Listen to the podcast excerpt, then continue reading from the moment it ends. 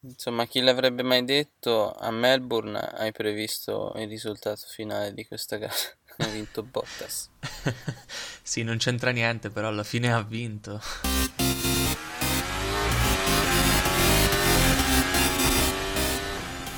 Tra l'altro, bravo, dai, bisogna fargli complimenti. Eh sì, diciamo che abbiamo un po' sottovalutato il fatto che lui su questo circuito è davvero eccelle. Eh, eh, sì, magari si poteva dubitare sul fatto che fosse consistente, però ha dimostrato davvero che qui ne ha.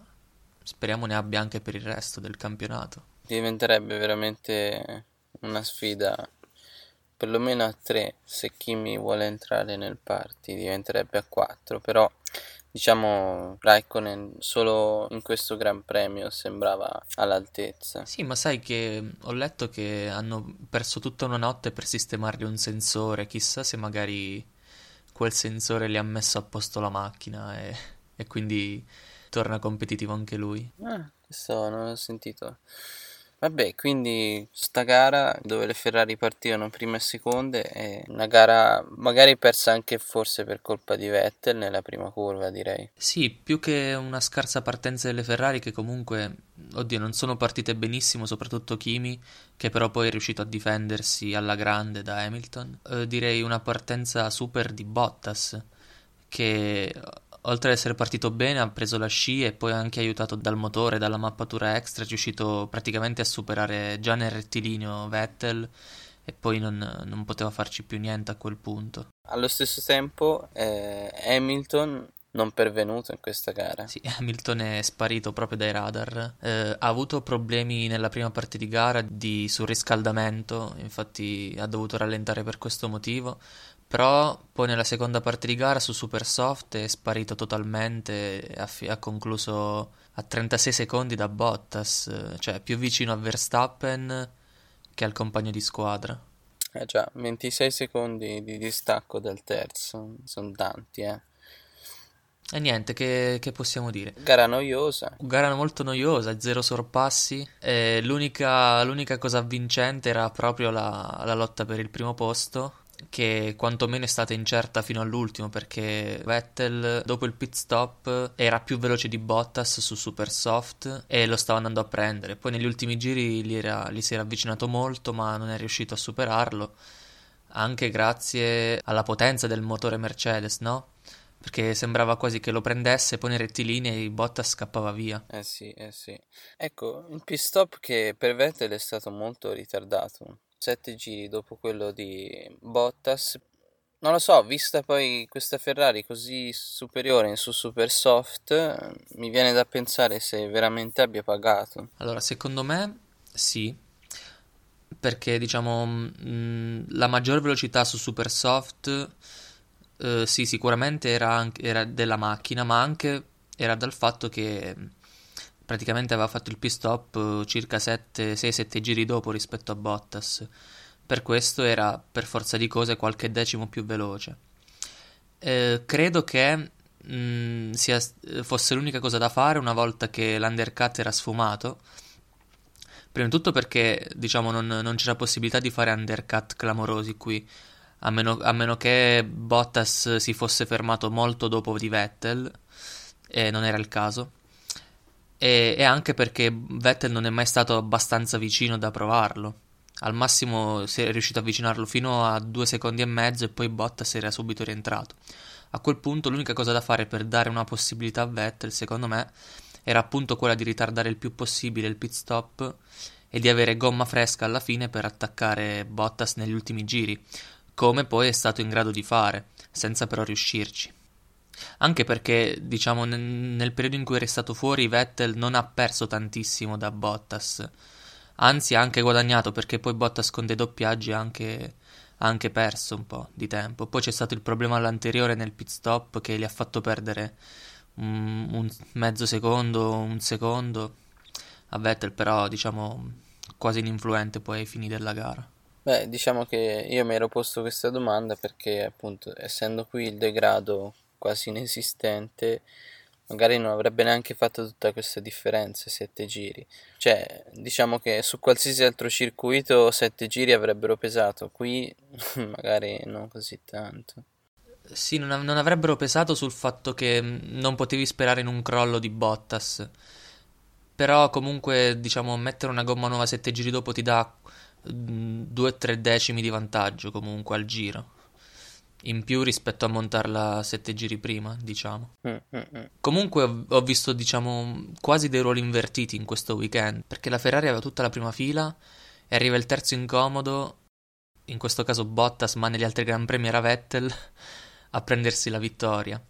Inoltre ho notato che qui, più che negli altri circuiti, la Ferrari soffriva la macchina davanti, gli dava tanto disturbo.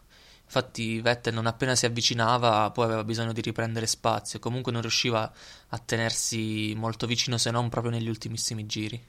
Mai quanto Mercedes, però a me è sembrato Mercedes ancora più sofferente su questo fatto. Basta pensare a Hamilton che ha avuto tutti i problemi delle temperature mentre era dietro a Kimi. Sì, ma mm, secondo te può, può essere dato dal fatto che Hamilton magari nello scorso GP ha, ha spinto troppo il motore nella, nell'ultima parte di gara? Ci può essere una correlazione? È probabile. Non lo escludi. Non penso di escluderlo, però ecco, non ci sono dati per dirlo. Dovremmo aspettare prossi- la prossima gara e vedere cosa fanno, se avviano la rotazione, cosa probabile. D'altronde siamo già a Spagna al prossimo. Penso che bisogna vedere, insomma, se sostituiscono qualche parte nel prossimo Gran Premio, allora sì, questa cosa direi che è vera. Comunque Hamilton che qui ha fatto il Raikkonen della situazione. Sì, esatto. Continuamente a lamentarsi è finito ad un, ad un abisso da, dai primi. Mentre Raikkonen ha fatto un ottimo Gran Premio invece. Sì, un Gran Premio fatto per finlandesi perché è stato così insomma sempre per Raikkonen. Qua, qua è bravo, ecco. Anche lui è bravo, sì, è una pista per i finlandesi, magari la vicinanza. Poi è stato protagonista, diciamo, del, di una, de, forse l'unica cosa divertente del GP cioè quel team radio in cui si, si, chiedeva come mai Bottas gli fosse finito davanti invece. Sì, sì, è vero. E poi l'ingegnere di pista gli ha detto ma guarda che c'era sempre stato. e eh, vabbè, ogni tanto si sveglia anche lui. Poi per il resto non c'è davvero niente da dire, gara molto noiosa perché praticamente dopo la partenza tutti erano dove dovevano essere, quindi ognuno aveva il suo passo e, ed era impossibile raggiungere l'auto davanti per chi stava dietro. Vabbè, sappiamo che non fa più notizie, però un Alonso che si ferma un'altra volta, stavolta anche prima di partire. Sì, il, il giro di formazione più bello della sua vita è stato. Ha fatto a piedi. Un Ricciardo che poi invece uh, ha dovuto ritirarsi perché i freni posteriori si sono surriscaldati troppo, li si sono fusi praticamente. E eccomi. Mm, e subito dopo è stato comunicato a Verstappen di spostare il bilanciamento freni tutto sull'anteriore, no? Non so se ci hai fatto caso. Ecco che esce fuori il famoso setup da qualifica di Red Bull, direi, che magari ecco, il bilanciamento non era... Era un po' troppo aggressivo. Mm, era aggressivo, non era adatto per un carico di benzina troppo alto. Sì, sì, sì, è vero, è vero. Anche se comunque la Red Bull con Verstappen non è andata malissimo qui comunque è finita quinta. Pensavamo finisse dietro, dietro a Massa, invece è riuscito a mantenere bene la posizione. No, è vero, io davo una Red Bull eh, che sarebbe crollata in gara, invece comunque ha resistito bene, portando il miglior posizionamento su questo circuito di sempre. Ah, è vero, sì. Poi bene anche la Force India, che è una, diciamo, delle poche scuderie che corre con due, con due piloti. sì, esatto insieme forse a Saber. Era interessante da seguire eh, la strategia eh, degli ultimi, che quando è arrivata la safety car nei primi tre giri, eh, loro erano partiti su super soft e hanno cambiato su ultra soft sperando di arrivare fino in fondo alla gara. No? Così non è stato perché hanno dovuto fare alla fine della fiera due pit stop e si sono ritrovati ultimi degli ultimi. Magari sarebbe stato interessante se uno dei primi, partendo su Ultrasoft, avesse messo subito la Super Soft per fare tutta la gara, però boh, non se la sentivano probabilmente di fare 50 giri con le Super Soft. Eh sì, eh, chissà se però, ecco, magari se qualcuno avesse fatto la Q2 in Super Soft. Bisognava sperare proprio nella safety car. E poi un Massa invece che è stato un po' fregato perché poco prima della fine della gara è dovuto rientrare, sostituire le gomme tappare per uh, una foratura e quindi Massa che aveva un'ottima posizione e poi si è ritrovato nono. Eh sì, sì, perché era sesto. Poi il suo compagno di squadra Stroll finalmente è riuscito a finire un gran premio, si è piazzato tra le due Toro Rosso, però non ha punti neanche stavolta. No, uno Stroll pessimo. Però almeno ha, ha finito la gara. Sì, Massa che per colpa di quel pit stop si è ritrovato poi a tappare Vettel all'ultimo giro, peccato. E si è beccato anche un dito medio.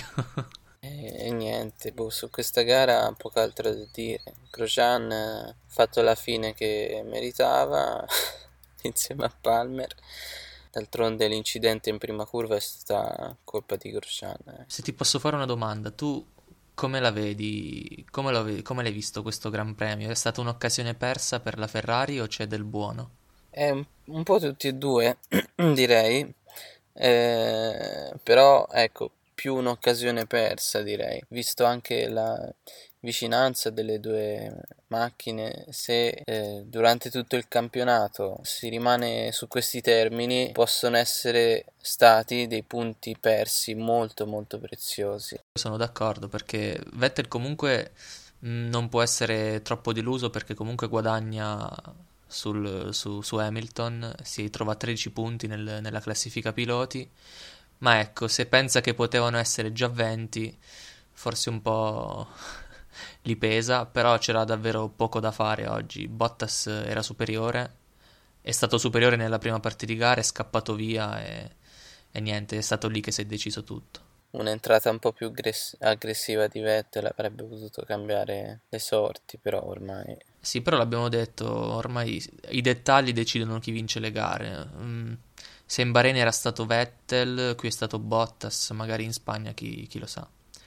Comunque, secondo te, una Ferrari che eh, qui era, era, la macchina migliore, e al, a, diciamo, ha vinto Bottas, però la Ferrari sembrava comunque bilanciata meglio.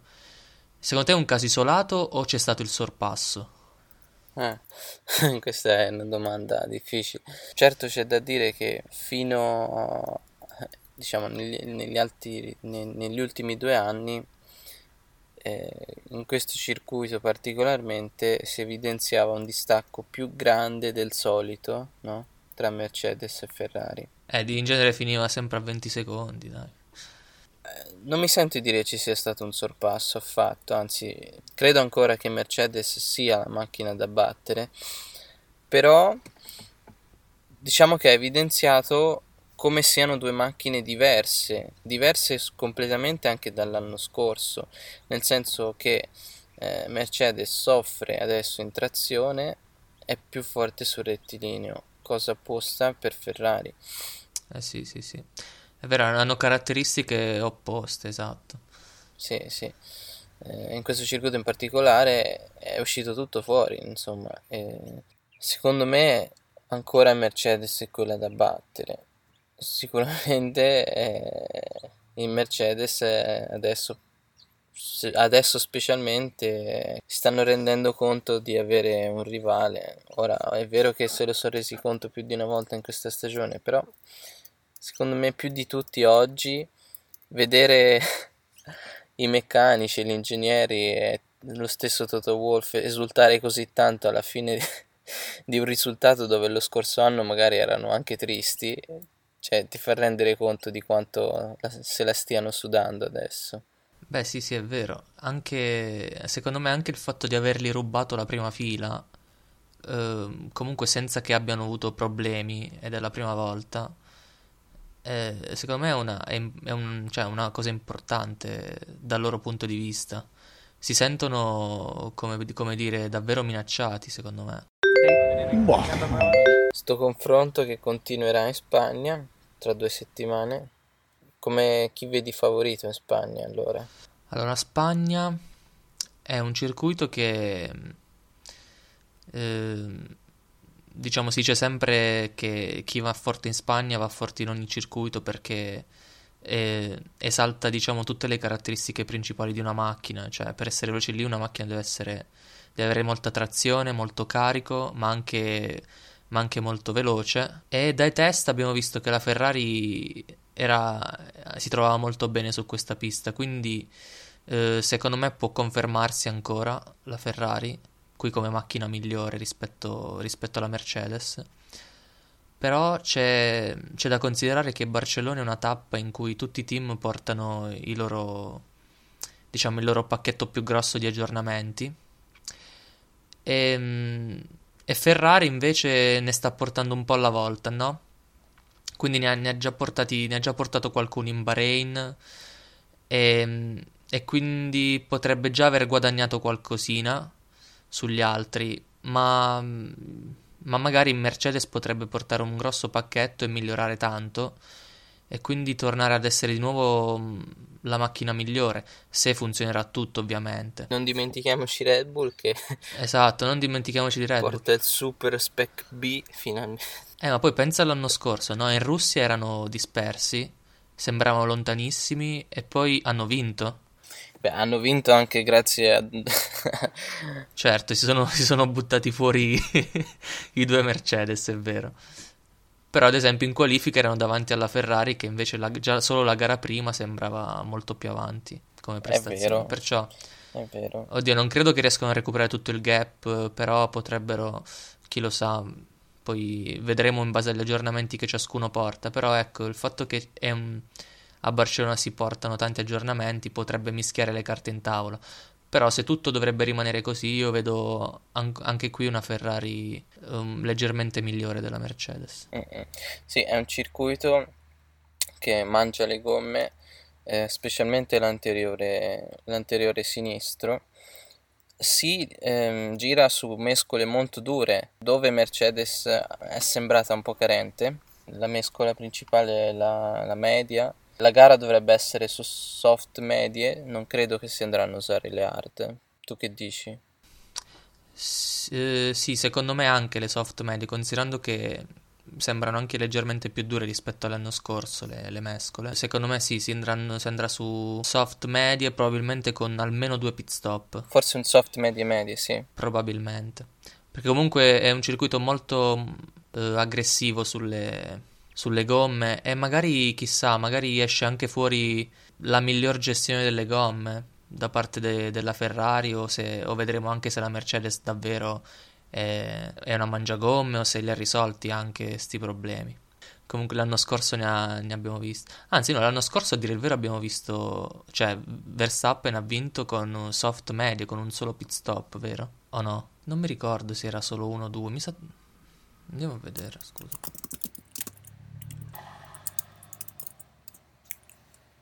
O, o mi sa 2-3 forse. Verstappen ha fatto due soste.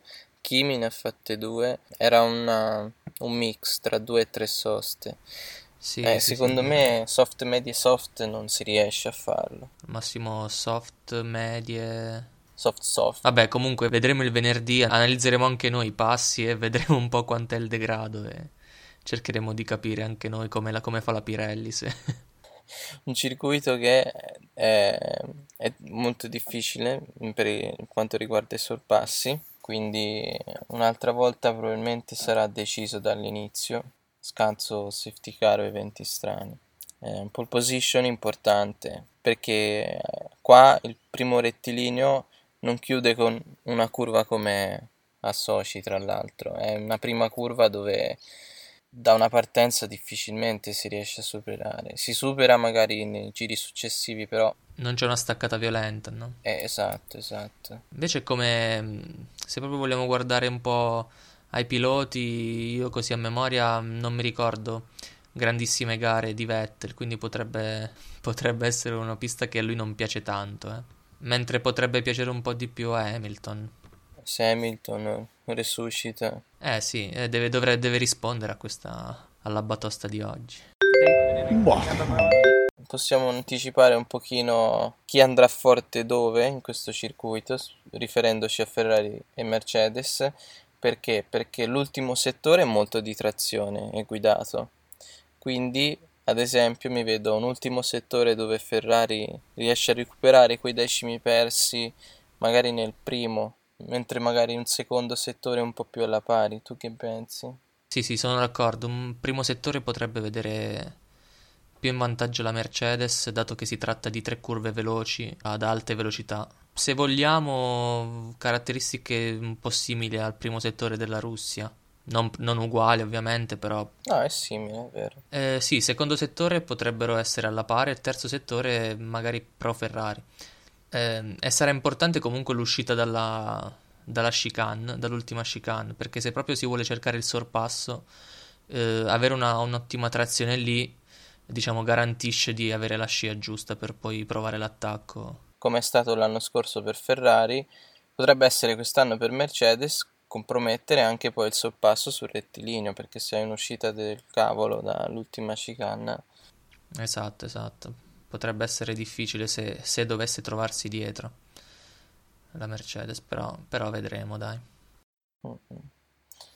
Vedremo, vedremo. Quindi eh, ci vediamo venerdì spagnolo.